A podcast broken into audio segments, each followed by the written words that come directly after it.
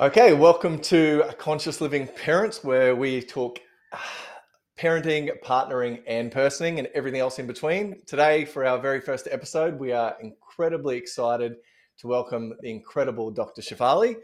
Uh, uh, I guess one of our favorite and probably the world's favorite parenting experts. Um, even Oprah loves you, right? um, but really one of the inspirations for this new podcast in the concepts and the way that you've redefined how we look at being a parent and how we should be.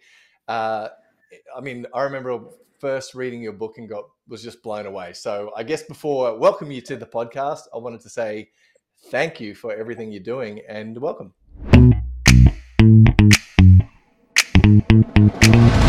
Super excited to have you on board and um, discuss parenting. And I've, I've spoken to you many times before and come to your events and read your books. And we are super excited for you to share your wisdom today with other eager parents that are wanting to, you know, just show up for our children in a really loving, gentle way. So, um, yeah, welcome. Thank you for joining us today. I'm so honored. Thank you for having me. I guess first question or thing we'd love to ask is in case uh, some of our audience, I don't know if they've been under a rock or haven't heard about the way that you, uh, you know, in the can you explain the way that you present conscious parenting and what it means?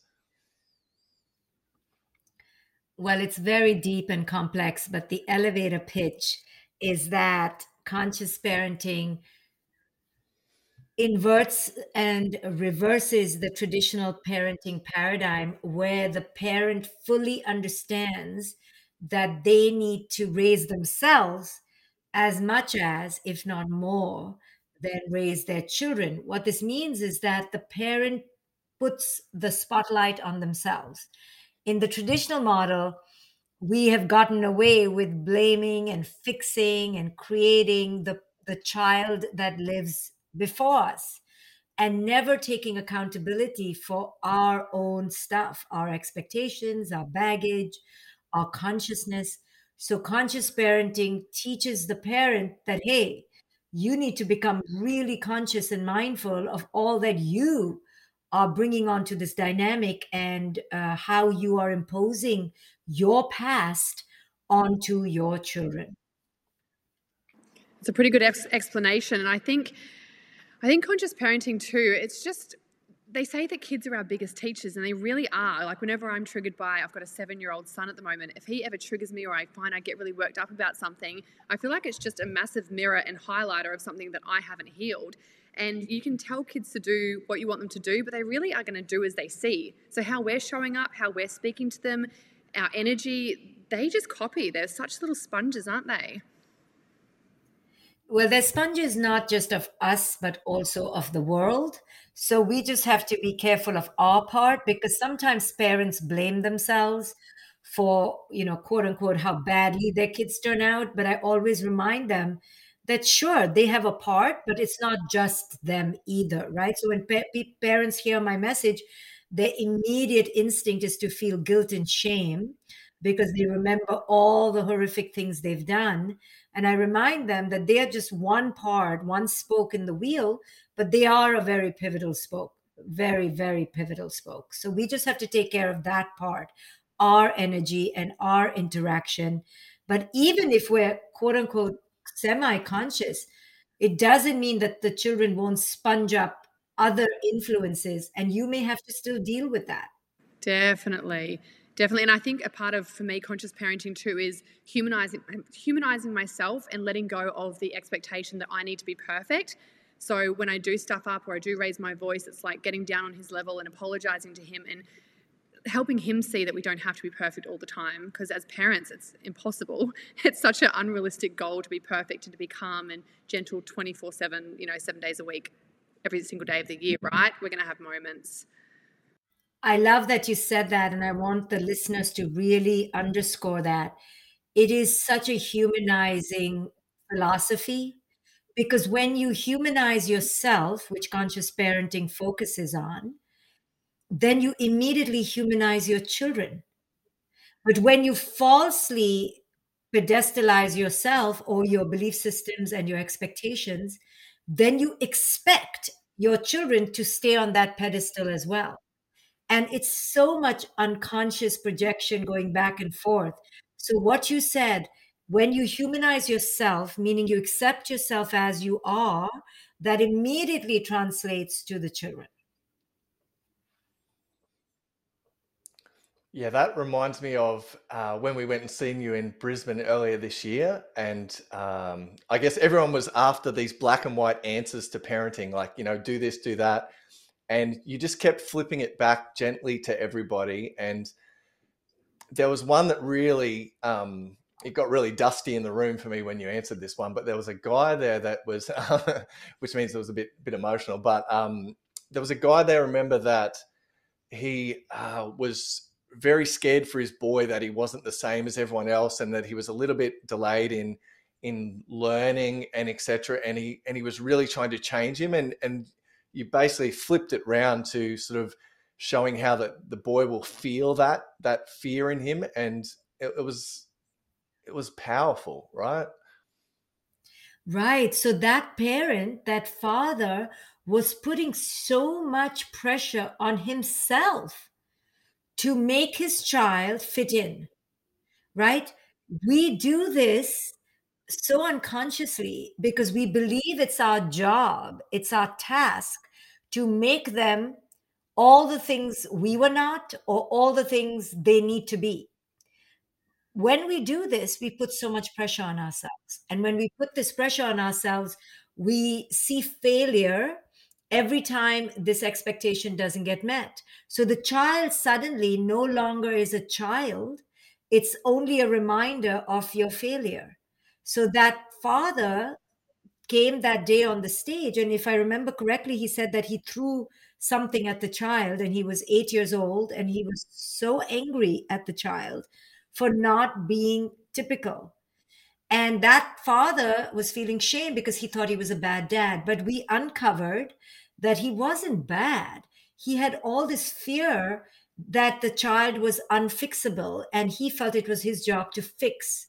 And most of us parents somewhere feel it's our job to create this perfect human being. And in doing that, we create so much anxiety within ourselves and dump it all on the kids when they don't meet that expectation. Yeah, it's so powerful. Mm. I would love to know.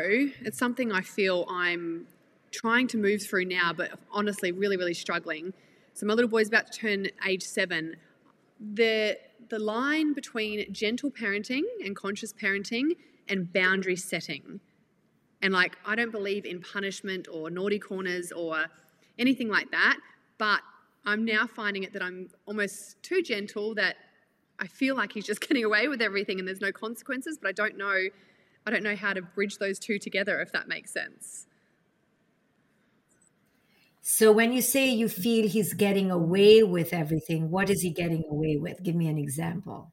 Um, you know, wanting to sleep with us in the bed and kicking and screaming until, you know, will eventually give in because we don't want him being so upset and he want, we feel he wants to be close with us and he's only going to be little forever. But then it happened last night, and I said to my husband, He's kicked and screamed so much that we've given him. Are we teaching him now? Oh, if I kick and scream, I get what I want.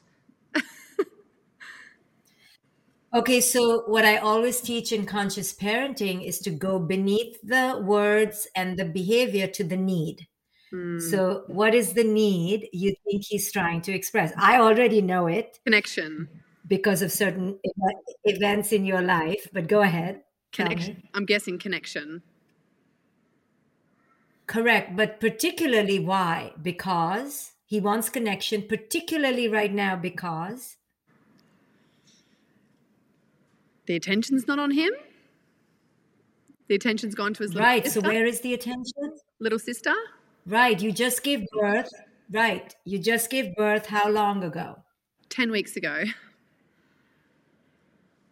10 weeks ago. So the the king has been dethroned. yes. oh, good way to put it. Yeah.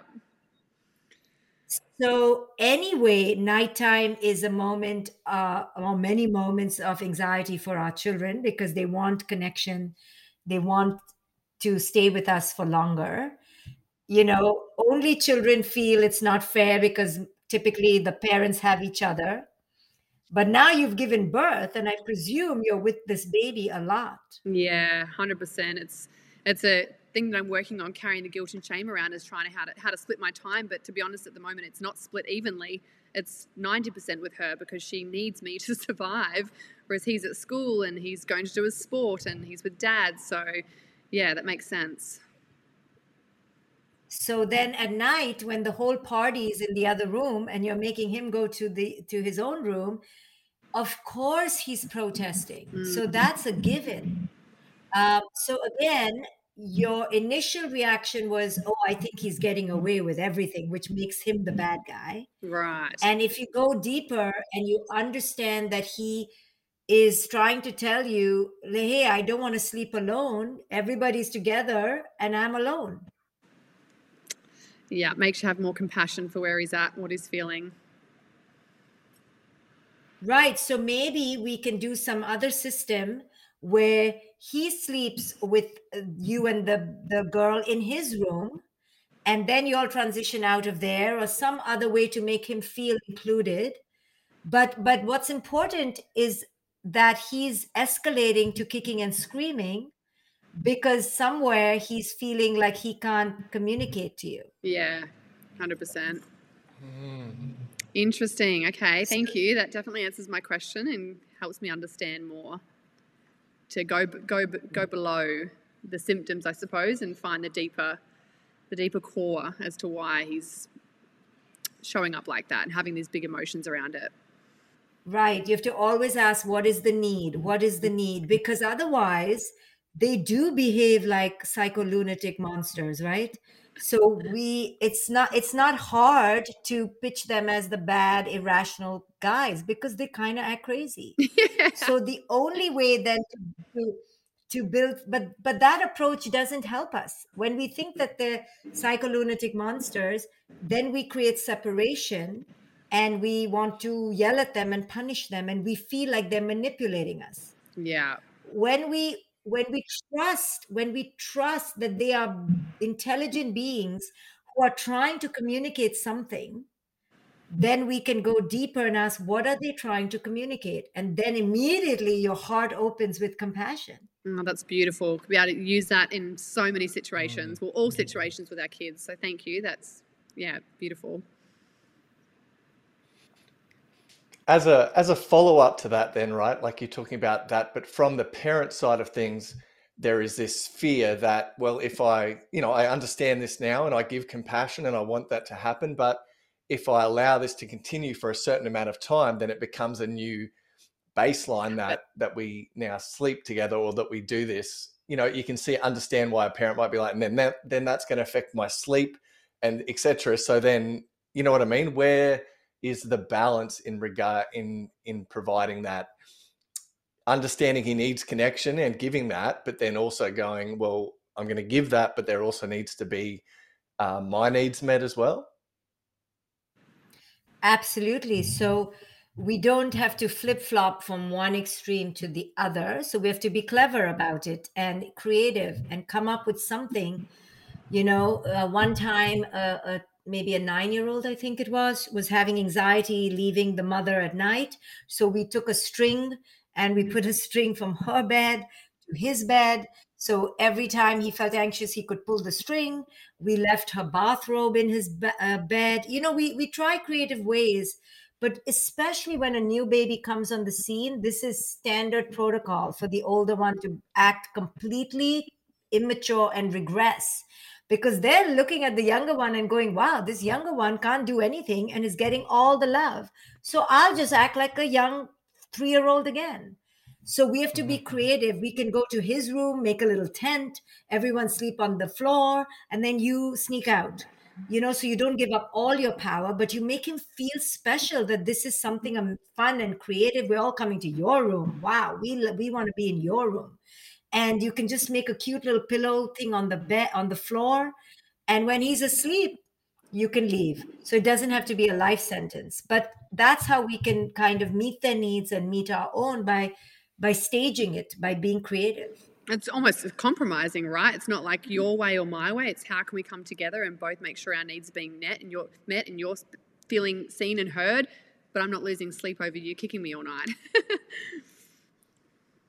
Absolutely. And you don't if if it is in your room, you make the tent in your floor. But I always tell parents, don't get the kids in your room mm-hmm. because you know it's like guests you want to go to their house so you can leave. You don't want them to come to your house. They'll never leave.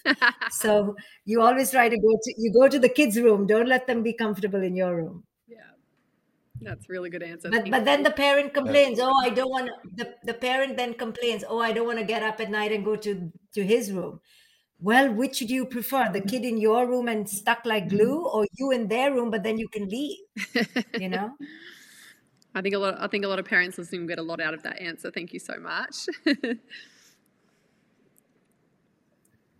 um, I'd say the majority, or not, yeah, probably the majority of our clients, Ashy and I are working on empowering mums specifically, um, suffer a lot of anxiety. And majority of when you break that down with them, the majority of their anxiety comes from that not being able to control like what happens and, and with their children. Like it, it's it's you know, when you're working on them mm-hmm. about controlling what they can influence and letting go where their concern is, it's really a, quite a strong barrier with, but my kids, and I can't really control anything. I understand that, but I really want to. And then, then it gets like, do you have any tips and tools on, on that? I mean, sure you would have seen it. It's really difficult we want to control them because we are anxious because not having that control makes us feel not good enough or makes us feel unhappy.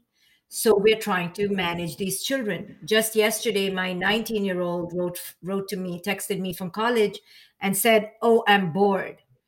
And uh, you know and then she said i think i want to eat or shop. So i said why don't you just eat? It's cheaper. Right? So um so we just joked about it, but I noticed myself wanting to fix it uh, and wanting her to be entertained. And then I wrote to her, I said, anyway, you know, being bored is quite normal. So nothing to be alarmed about. But I had to go through a process.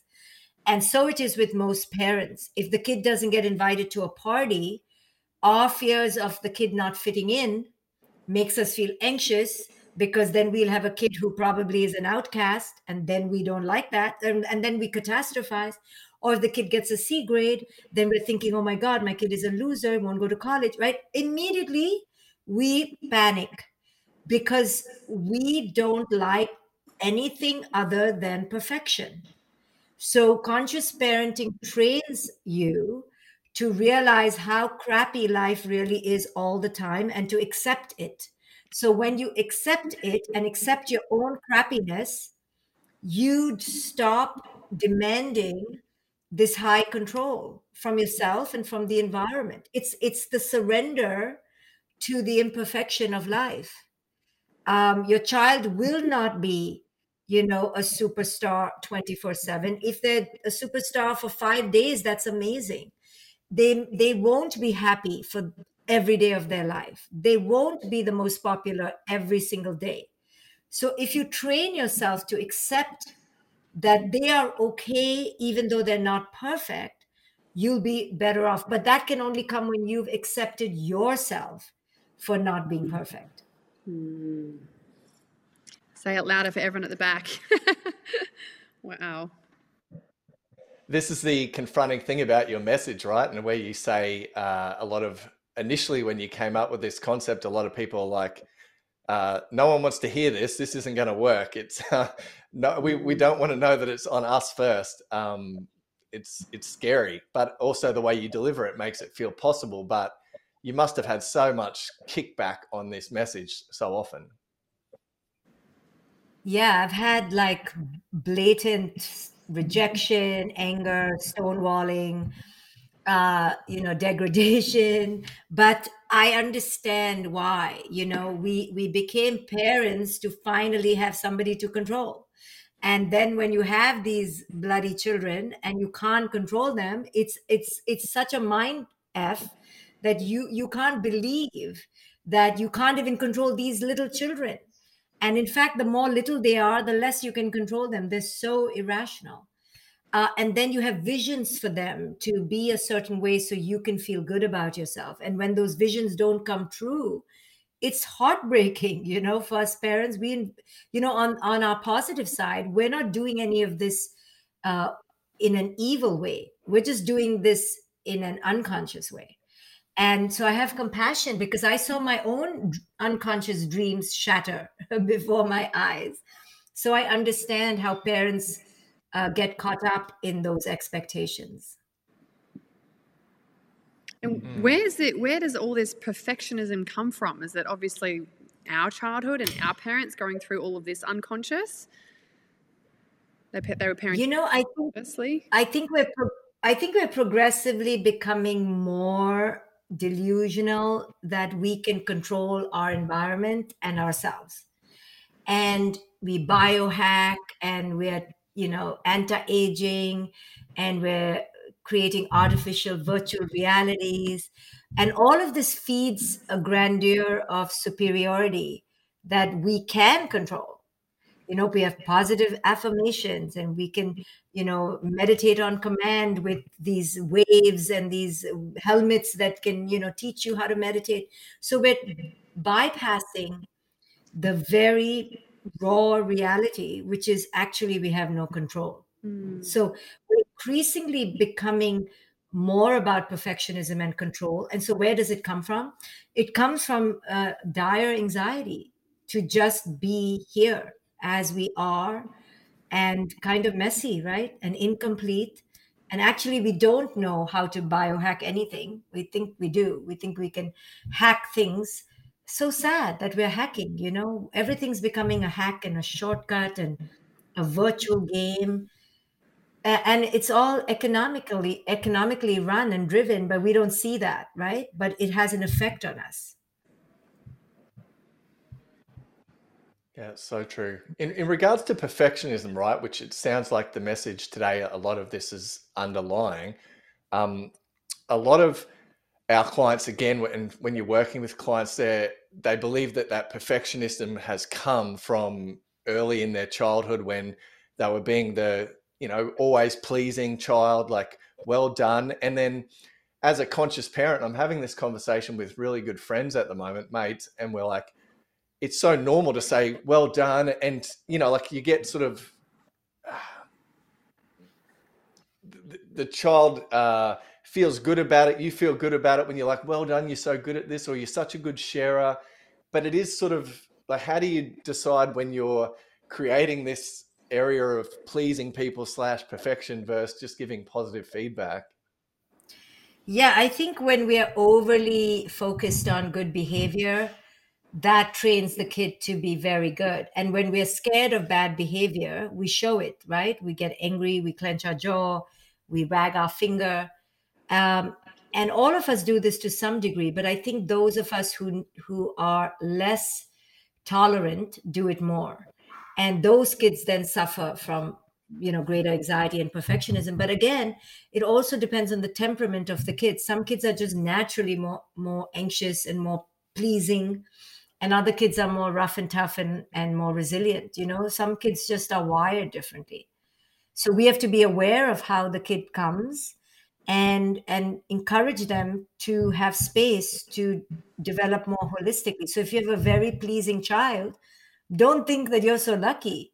Oh, what did I do so right that I got such an angel?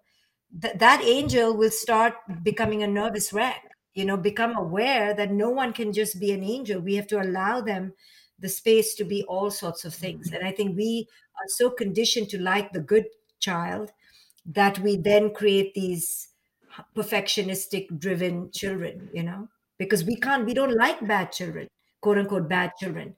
But conscious parenting teaches us that that quote unquote bad child is really an amazing child too because they're challenging you and they're forcing you to rethink your your goals and your visions and your belief systems. What an amazing child. But the bad child has a bad rap.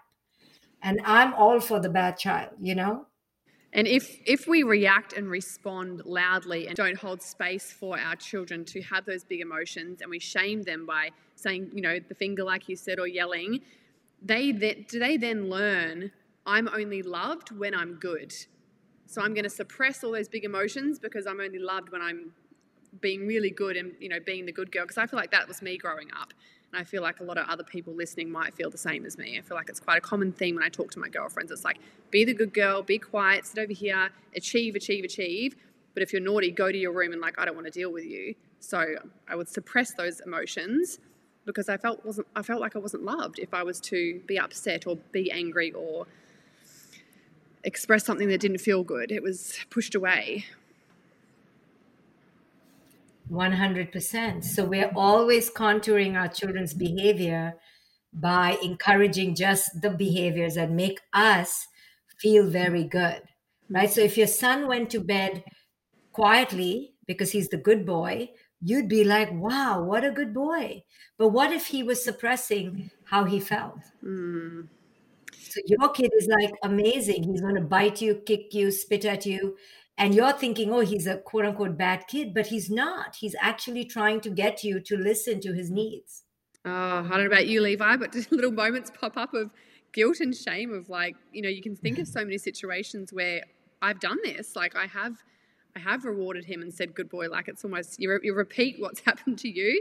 I'm definitely more conscious than what my parents were and I'm trying harder. But yeah, even hearing you say that, that there's definitely so much reward for being good and well behaved but makes you sad to think about, yeah, well, right. what if that good was just suppression out of fear? Right. So we can do right. And if even if you've done that, that's okay. But now be mindful of when he's quote unquote bad to not label him bad. And yes. understand that that's that's also good. Yeah. In some way. And all emotions and feelings are welcome, right? They all they all welcome. as triggering as they can be sometimes right we get triggered and and and that's normal to get triggered too. But then uh, post trigger we can do some post-mortem analysis and see you know what was the cause what was coming up and then over time you train yourself to be less triggered. But it's really hard and so to put the expectation that you're not going to be triggered is also insanity because you are going to get triggered you just start getting triggered less and less and less. And your recovery time is quicker. I, I find the more I'm aware of it, even if I do get triggered and react, I feel like my recovery to get down on his level and talk, oh, mummy's feeling tired and stressed and didn't breathe next time. Like, can we start again? Next time I'm going to try and do this with you, you know? I feel like my recovery time is getting quicker. Yeah, and that's awesome. That's that's it. As long as our recovery time is getting better and as the kids grow older, you will start catching yourself even before but it takes years of practice. So young young parents can't expect this of themselves. Yeah it's a lot. Parenting's a lot. Kids are a lot. It's a lot. We're a lot. Uh... um, so what i'm hearing from that response or etc right is that um, rewarding and, and, saying well done that was you know you're such a good share or you're such a good girl. That's totally fine as long as you're not only over on this side. So that there's it's both that is is you know it's when you're totally ignoring their bad behavior and only doing that that's when it's it's creating these issues. But if you're doing it and you're feeling like you're in a, a balance and you're able to see both and you're able to accept both and and allow both then then that's quite um okay for parents to be looking at yeah, absolutely. That you you don't suddenly think of the kid as a bad kid because they're being bad. You see them still as a good kid, is what I'm saying. Yeah. And you try to understand them. The question on this then uh, is your work with the ego, which is, uh, you know, I think maybe one of the first people to bring that in with parenting. What, where do you find? Because obviously, when we've when we allow ourselves to be controlled by a certain behavior like guilt, where do you find the payoff? Like where are, where are parents and where are we hiding behind that guilt, and what how is that serving us um, as a way to stay there and allow ourselves to feel that? It must it must be giving us something, right? Guilt is uh, bathing in feeling bad. Some of it is constructive if it can move into action but when we stay bathing in the in the melodrama that i'm so bad i was so bad you know some of it is good you know to feel because we should have a conscience that made us realize that you know i dumped on my kid and that wasn't cool. But when guilt stays stagnant then it's just you acting like you're feeling bad, but you're not atoning or creating the change to to change your behavior so your child doesn't have to experience that unconsciousness again. So when guilt stays stagnant, it's self-serving to get your attention to make people realize that, oh wow, she really feels bad. She really feels awful. Who cares, right? Like I always tell parents, uh, your kid doesn't care if you feel bad. They care that you don't do it again. Mm-hmm. So you can say sorry, but sorry is just the first step. The real hard part is to change your behavior. Uh, well, so it's, it's, basically it's serving you as as um, a way to get sympathy, one for yourself and from others. It, when when you if you re, remain stuck in that guilt without taking action, it's it's really it's the the, the positive of the guilt obviously is is a, a stimulus to take action, but if you're loving and staying in that and you're bathing in that, like the wording you're saying, it's it's really self sympathy and sympathy from others that it helps you like you that's what you're getting yeah, and typically mm-hmm. guilt moves into shame. And shame is, I am bad, right? So, and then if you have had a past childhood conditioning of shame, then you plug into that message and then you get really, really down on yourself and depressed. And then, you know, the poor kid is like waiting for you to be lovely. And now you've been triggered in your own past shame. So now it's impossible for the kid to get their needs met.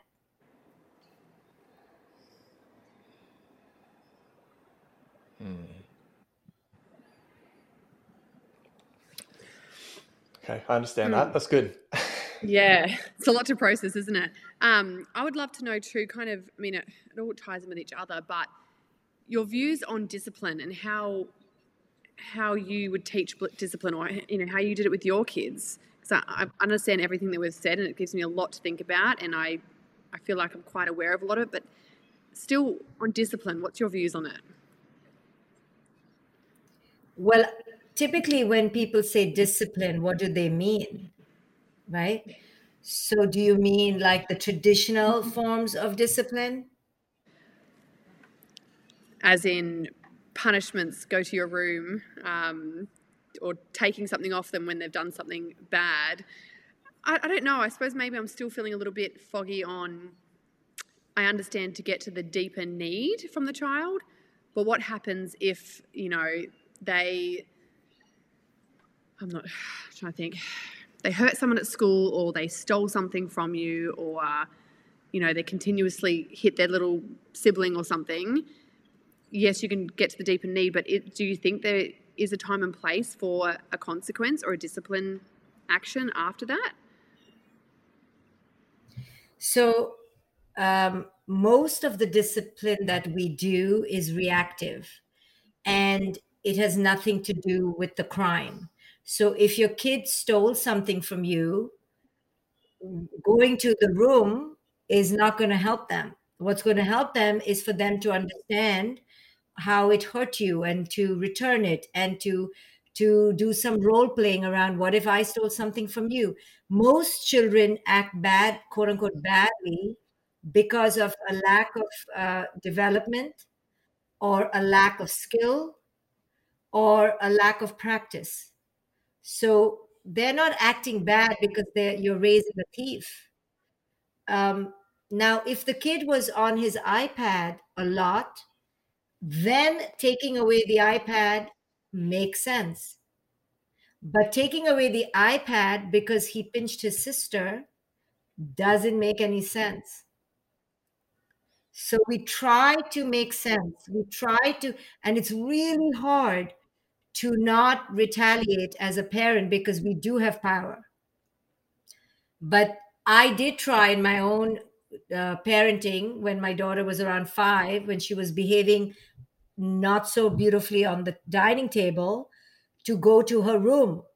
But let me tell you, I made it worse because then she was crying in her room. Then I had to go to the, you know, I had to, I, I learned to find another way to handle the here and now without sending her to her room or creating a retaliation.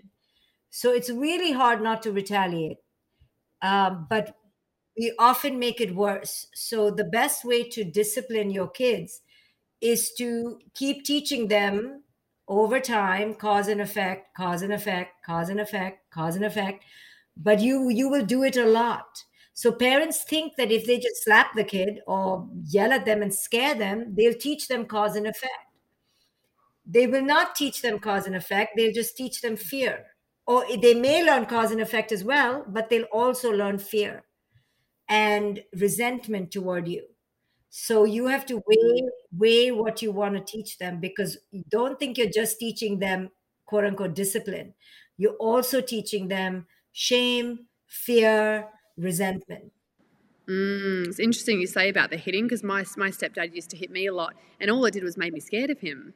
I didn't respect him or learn my lesson of, like you said, about the crime or whatever I had done wrong in his eyes. It just made me scared of him. And I think too, I'd love to know both of your views on this. Um, I suppose it's a touchy subject. I know here in Australia I see debates about it online all the time, but smacking a child was, for me, my personal opinion, I think if I was to smack and physically do that to my children, I feel like I'm teaching them that that's how you deal with a situation.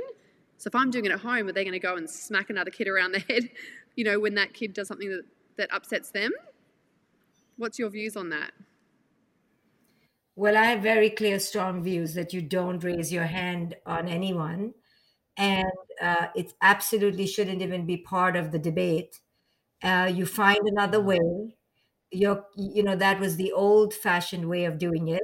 And now we have skills. So we can talk, we can wait, we can have patience, we can have a pillow, uh, we can have a walk, we can have a timeout, we can have playing a game, singing, dancing. That is just so primitive and it's not even part of my milieu anymore to even question. So it's unquestionably destructive. Yeah and i i have a lot of compassion for my parents. You know i don't hold judgment against them because i feel like you know each generation now we're getting a lot more aware and conscious. I think about our kids like you know levi our children now like they, they're so much more aware and conscious because of the way we're showing up was our parents what their parents did to them, I feel like we're breaking down the cycles as we go. So I don't hold judgment against them, but I definitely looked at that and went, that's definitely not how I believe is the nicest way or the right way to be teaching our children or, yeah, disciplining them. Is there another word that you use instead of discipline then? Um, I just t- to say teach them. Teach them, know? yeah. Yeah, I don't even use the word discipline because I know what it means, and people try to, uh, you know, glamorize the word. uh, but you know, I always say, do you discipline your partner? Do you discipline your friends? So yeah. why do children need that? Because it's a it's a good euphemism for punishment, isn't it? Mm, I agree. I love that. No, that I even felt uncomfortable saying the word discipline, but it, yeah, that's really helped me. Thank you. When it comes to that, because I'll, I'll own up, of of uh, Neve's four, and I've smacked her twice. Um, I want to get your feedback on this because I know this. Is, well, it was pretty clear what you've just said, but um, I'm going to try and get around this somehow. Um, uh, Challenge her. what the way that I feel like with with boundaries and ground rules, the way that I would speak, and I can hear that in your discipline, it's like um, you don't just someone does something and you do that because it doesn't make sense. But like we used to run a kids, I used to go into to schools and teach teachers how to um, basically get control of their class really, really quickly. And it was all about creating ground rules with people and making sense of that and going, if we both agree to this, so if they do something like you're like, okay, come down and sit down, let's have a chat about, you know, what happened then. Now, do we both agree that that's probably not how we want to show up? And I understand what you did if we uh, if this happens again, would you agree that it's fair that we do this? And that when, as soon as they say yes, it's like a, a mutual um, contract, really. And I've found that that well in schools, but also with my daughter, that works really well. I don't have to then manage or discipline anything because she's agreed on it, and and then once she's agreed, we're pretty good. But um, I'll give you that as part A. But then I'll explain the uh, the smacking incident. I want to see what your feedback is on this. So we are driving down the highway and she was refusing to getting out of her little like um, car seat and she refused. She was like, I want to be free. And she was pulling her arms out and she wouldn't put her arms back in. And so I stopped over the side of the road. I'm like, listen, I understand you want to be free. I like to be free, you know, I like talking it over. Um, but daddy can't let you drive without being safe. And that's my role as a daddy. And I need you to, to be in there. So if you can put those back in for me, and it's like, you know, then we talk about like this was a three year old at the time, you know, like it's really important to be safe. Daddy wants to make sure that, you know, you get home safe, etc. Da, da, da, da. And it's like, I just want to be free. I want to be free, freedom. okay, cool. And then it like get a little bit more stern. So I was like, okay, like what I'm going to do, darling, I don't want to have to put your hands back in underneath here. I don't want to force that, but you're leaving me no choice. So dad's going to count down from 10. And if your hands back aren't under there, I'm going to move them back under there. And she's like, you know, like you can see it nodding and it gets to 10, still freedom. So I move them back, back in underneath, just, you know, with control and gentleness. And I'm like, okay, so we need to stay there. Thank you and then like then she'll put like one thumb underneath the the strap and it'll be like looking at me going like as we're driving freedom like sort of half doing it then pulling it out. And it was like this it was like a 40 minute trip for a 10 minute trip. Like we'd pull over have another chat. And so then it was like again at that point it goes after trialing that i was like okay i need to change state here. I need to distract. Tried that tried something else. I'm like okay i need to change state with so I just put a hand out and I said, okay, darling, daddy doesn't want to have to do this, da da da da. Um, and so I smacked her. And as soon as I smacked her, she put her thing back on and we drove home and she hasn't done it again. So, and I don't think she's scared of me, but um, yeah, if you could explain, well, it's a long two questions, but B, the first option about ground rules, how you feel about those, and then two, where I went wrong or what what you feel like I maybe I didn't I, I yeah reacted still or or what I should have done better? You know, it sounds like you did a lot right. I just feel like you may need to extend that and you lost your patience at the end, and I understand. But remember, mm. children are not agreeing to anything. When you say, like, oh, we made a contract, children are not, they don't understand, right? Their brains are only in the here and now. So it's not fair to say, that children should be held to a contract that the adult signs and the adult makes up. So I just say, you know, to parents, it's difficult. I get it. No judgment, no shame. But certain things try to take out as even options. You know, because if it's an option, then by number 10, you will create you will use that option. So me mm-hmm. personally, I don't have that in my toolkit. So I, I'm bloody just constantly negotiating because I want to just keep that out of my toolkit. So I've just taken it out. So you know how it is. If you have a gun, you may use it. Um, in the same way, if that's still in your toolkit, you will think it's okay to use it. Sometimes it's after t- uh, attempt 10, sometimes it's after attempt three. You know, who's going to decide that? The parent arbitrarily decides, you know, now I'm going to do it. But another parent may decide it was still early in the game. You decided it was the right time. So it's tricky. And I personally advise parents don't have it as part of your toolkit. Just don't, then you will discipline yourself to work harder to find a way. How's that feel, yeah, That's good. Yeah, it, it's it's good. Mm. It's really good. I'd love to ask a different question. Um, I'd love to know, and I suppose because I'm a working mum, um, and I find it diff- difficult to blend the work life with parent life, but I, I wouldn't change it. I love wearing all different hats. Um, but the, I'd love to hear your opinions on quality time versus quantity time. Because I, I, I always question am I spending enough time with my children? Is it better to have lots of time with them or smaller amounts, but it's really quality present time? Because I really have to divide because my work is online, I could be on there all the time. I have to divide home life to work life and separate it. But I feel like I get in the comparison, obviously, as a lot of us mums do, of not spending enough time with my children.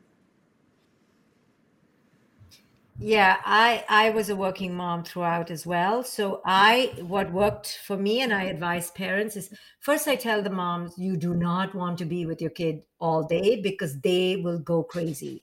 like what makes you think you should be around your kid all day like that is you know don't do it unless you have to it's in society you know, try to have your kid with other don't you think that's that pressure? Right, but that's something so much pressure on the mom and and that's so insane. The mother is going to go crazy and if she's already not crazy and the child doesn't need just one crazy mother the child needs several crazy people to decide what kind of crazy works for them right? So don't just subjugate the child to one person all day.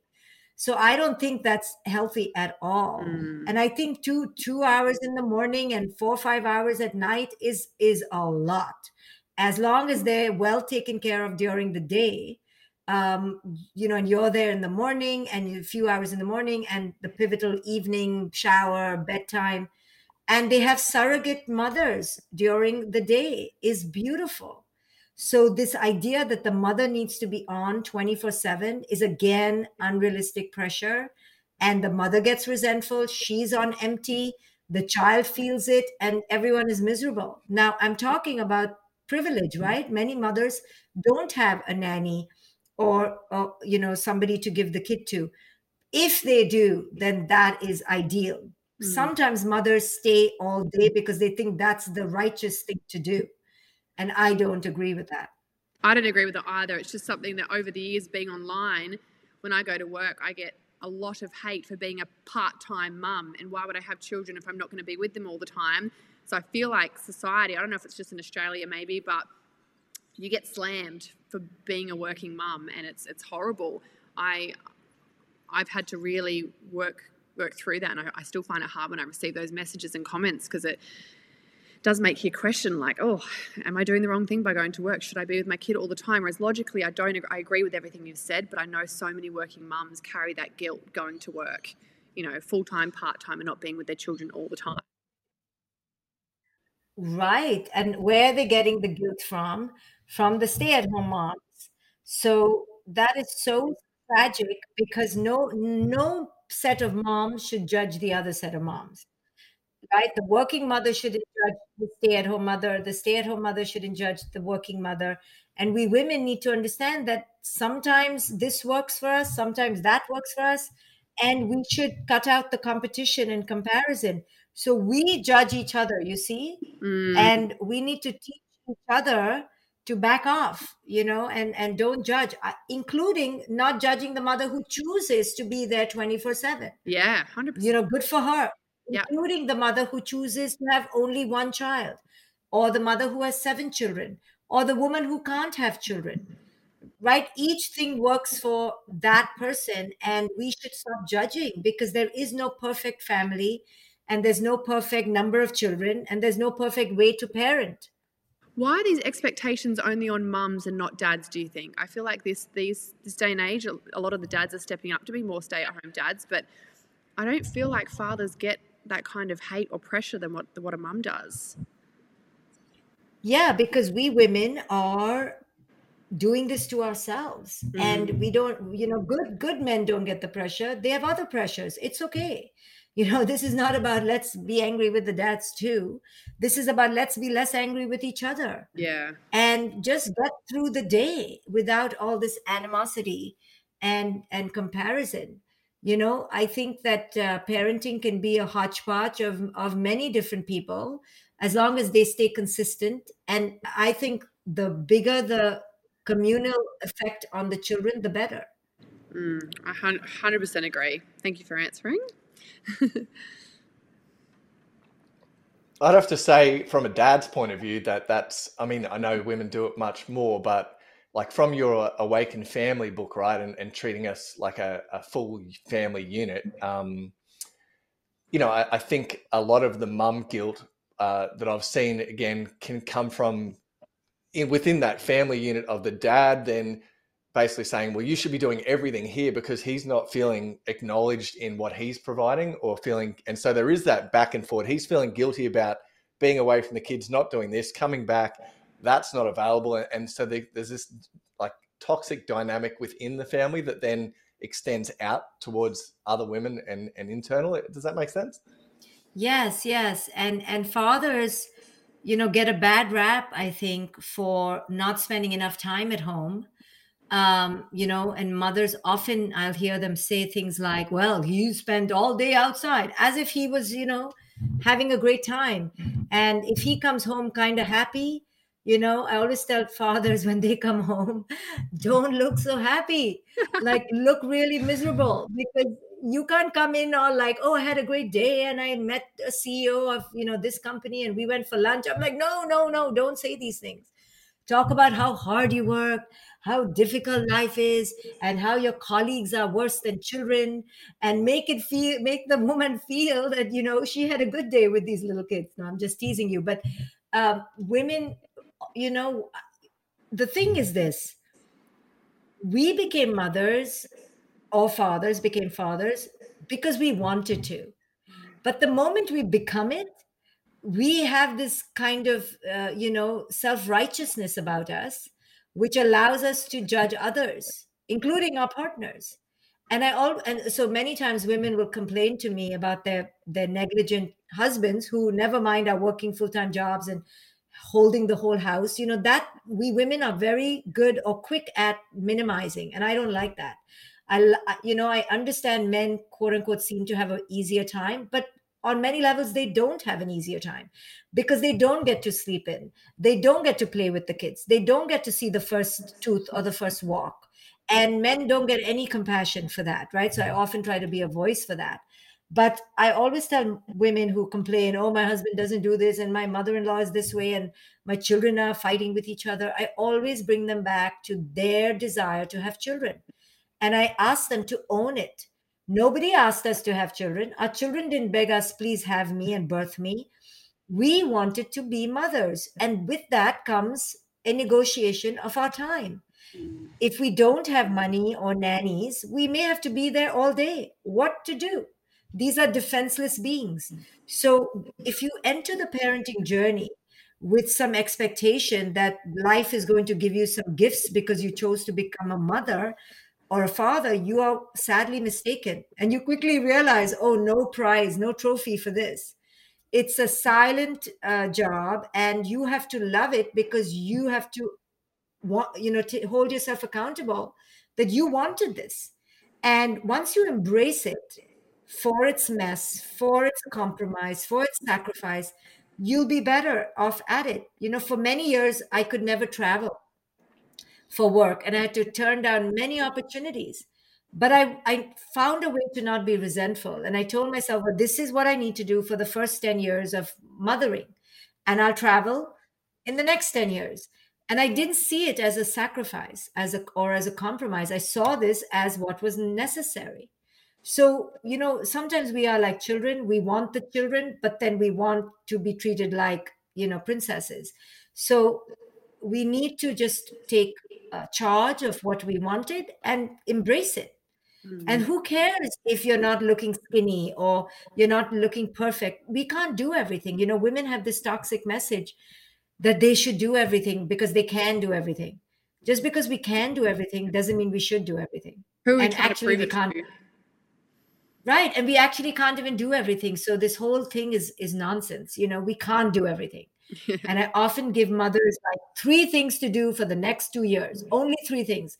And one of them is take care of yourself. And the other one is take care of your children. And the third one will be to sleep a lot, something like that. You know, we can't do a lot. These, these, children take a lot of our time, you know? And, and energy for sure. 100%. I've got one more question. I don't know if you have any more, Levi. I've got one more I'd love to talk about. Um, and that's social media with children. It scares the living daylights out of me. I was honestly scared to have a daughter. Um, I know it happens to boys and men as well, but I think being in the online world, I've definitely caught my fair share of hate and seen how awful women can be online. Um, I know that I can't stop my son having social media and my daughter as they grow up, but they're getting it so much younger. Like most of Taj, my son, most of his friends have mobile phones, they have all the apps, they've got free access to it all. You can't you can't wrap them in cotton wool forever, but I'm just I'm literally I'm really petrified of what they might experience or feel in the comparison like when we were growing up we could go home and escape everything at school whereas they come home and it's all online now if they make a mistake it's videoed it's there for the rest of their life it's so scary but how, how can i take away my fear or how can i help guide him through bullying in school and online and all the messiness that comes with social media. I think it's a great platform for so many reasons, but there's also a dark side to it. Well, first, I really think that we should not give our kids any screens, portable screens, and apps till they're teens. So a seven year old cannot be expected to navigate that. So if you give it to a seven year old, it's like you're giving crack cocaine to an adult. Yeah. Don't do it. Yeah. So, you know, so in uh, the other question was, how do I help him with bullying? That's a whole different issue. Mm. And bullying is normal, it's natural amongst children and it's going to happen to some kid or the other and we have to teach them how to uh, you know answer back. We have to teach them how to say something back in the moment mm. so they feel empowered. You know so i used to practice with my daughter. You know if you if somebody comes to you, to you and says oh you're fat stupid ugly something like that right? Just the three basic ones. I used to always teach her to say Oh, have you seen yourself in the mirror? I just gave her one sentence. Okay. Now it seems kind of passive aggressive, like I'm teaching my daughter to be aggressive, but it's the real world, right? So I want to mm-hmm. teach her to have a zinger to return with, right? And um, my niece, you know, my niece is adopted and uh, she's 10 years old. And my my cousin taught her that if somebody says to you, "Oh, you're adopted," then you should say this thing back. So this is the thing she taught her to say back. So and the other day somebody told my niece, "Oh, you're adopted, like you're not special." And she looked at him the kid and said, this was the line she learned, "Oh, at least my parents made a choice." Something like that, you know. and it doesn't matter what it is, you're basically teaching the kid to not allow that comment to hit them and to push back against somebody being mean in a in a non-threatening but equally zing zing way. And i so what i'm trying to say by that is if you understand that bullying is going to happen then you will role play with your kids and teach them how to react. You know i used to go through all these abduction scenarios with my daughter without scaring her.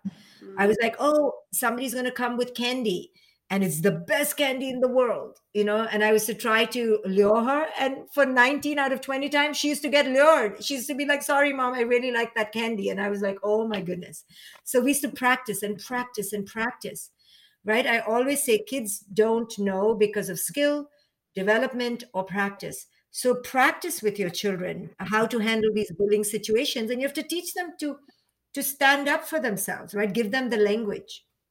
I love it you said that. I, I do the kidnapping scenarios, but when it comes to bullying, I always just say to Taj, you always say that that's not nice and it doesn't make me feel good, but really it's I don't think it's going to help him too much in that situation, is it? I would rather give him something more empowering, but I haven't known yeah, how to help him with that. So that gives me something to think about. A, a zing zing that makes him feel empowered, that's not threatening, it's not putting the other person down, but it's still not making him be like, you know, walked all over you can you can just tell the kid to just say oh yeah what about you?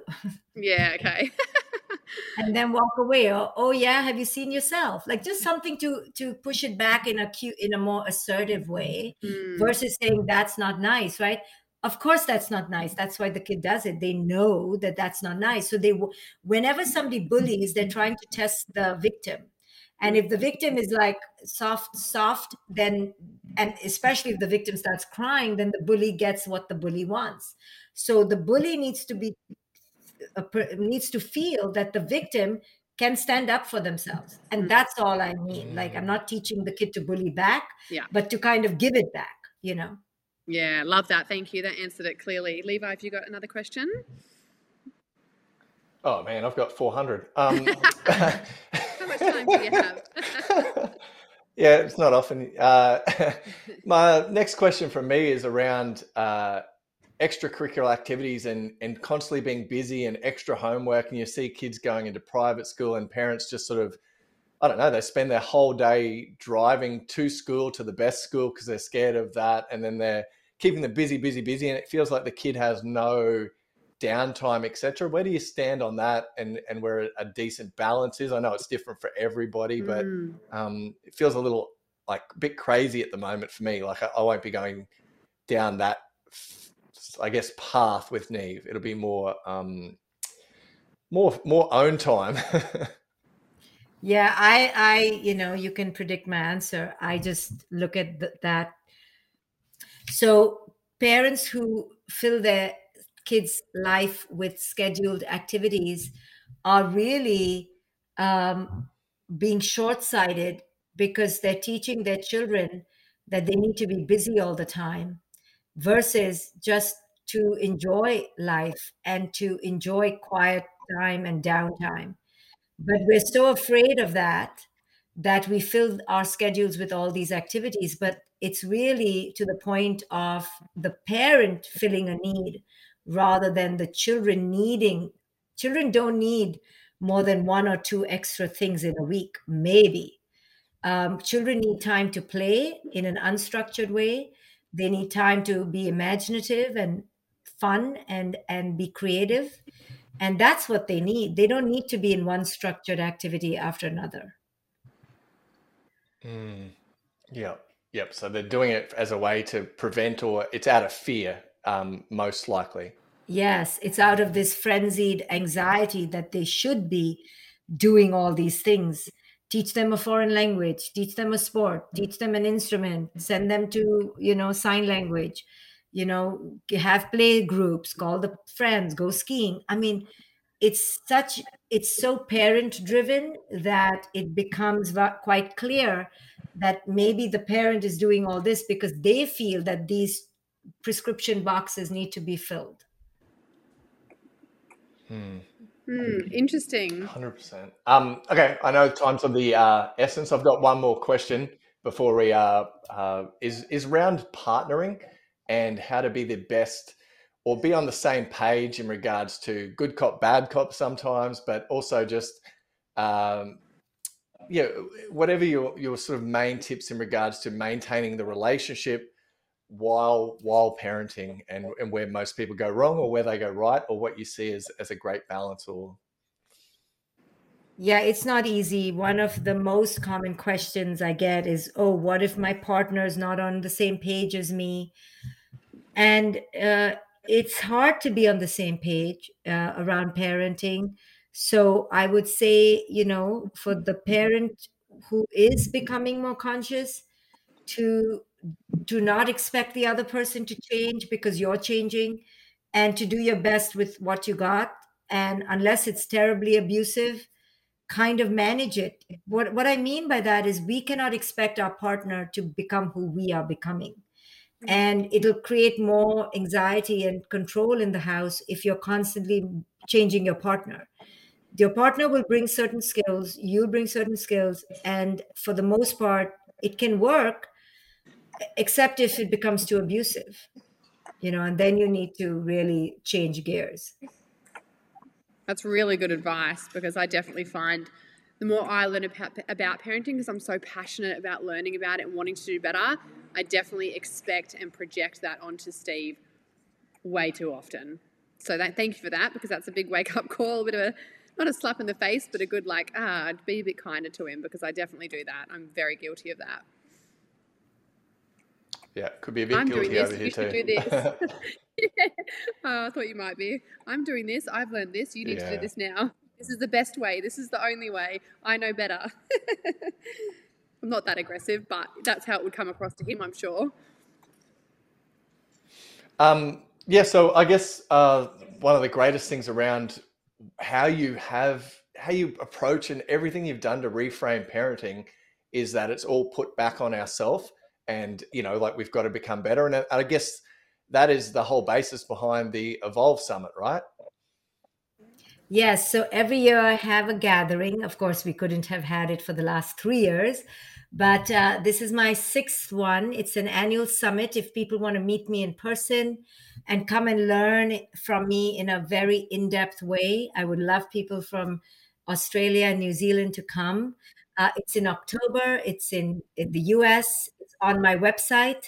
So I would love, you know, many people travel all across the world to come for this ex- experience because it's all about conscious parenting and conscious living. And when you leave after four days, you leave with not only tools to change your life, you leave change. You, I mean, the experience changes you.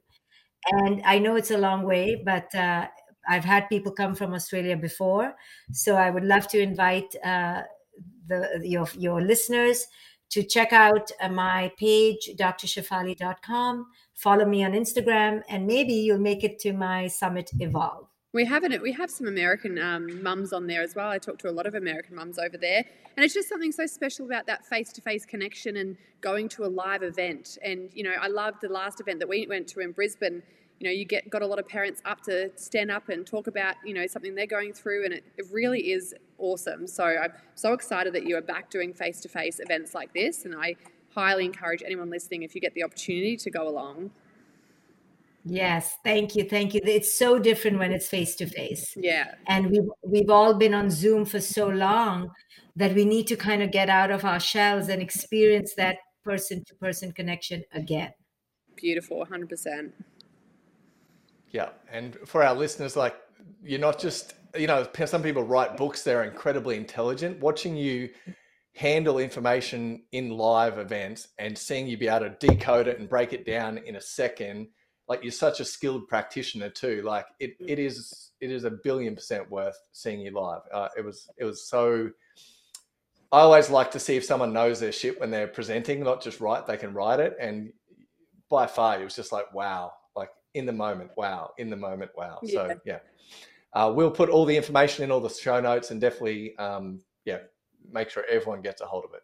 Absolutely. It's a pleasure. Good luck with this podcast. I'm so excited. It's called Conscious Living. And uh, I'm so honored that you called me to be the inaugural talk. And uh, thank you both. And good luck uh, with your parenting and your podcast journey. Thank you so much. Thanks, Dr. Shefali. Bye.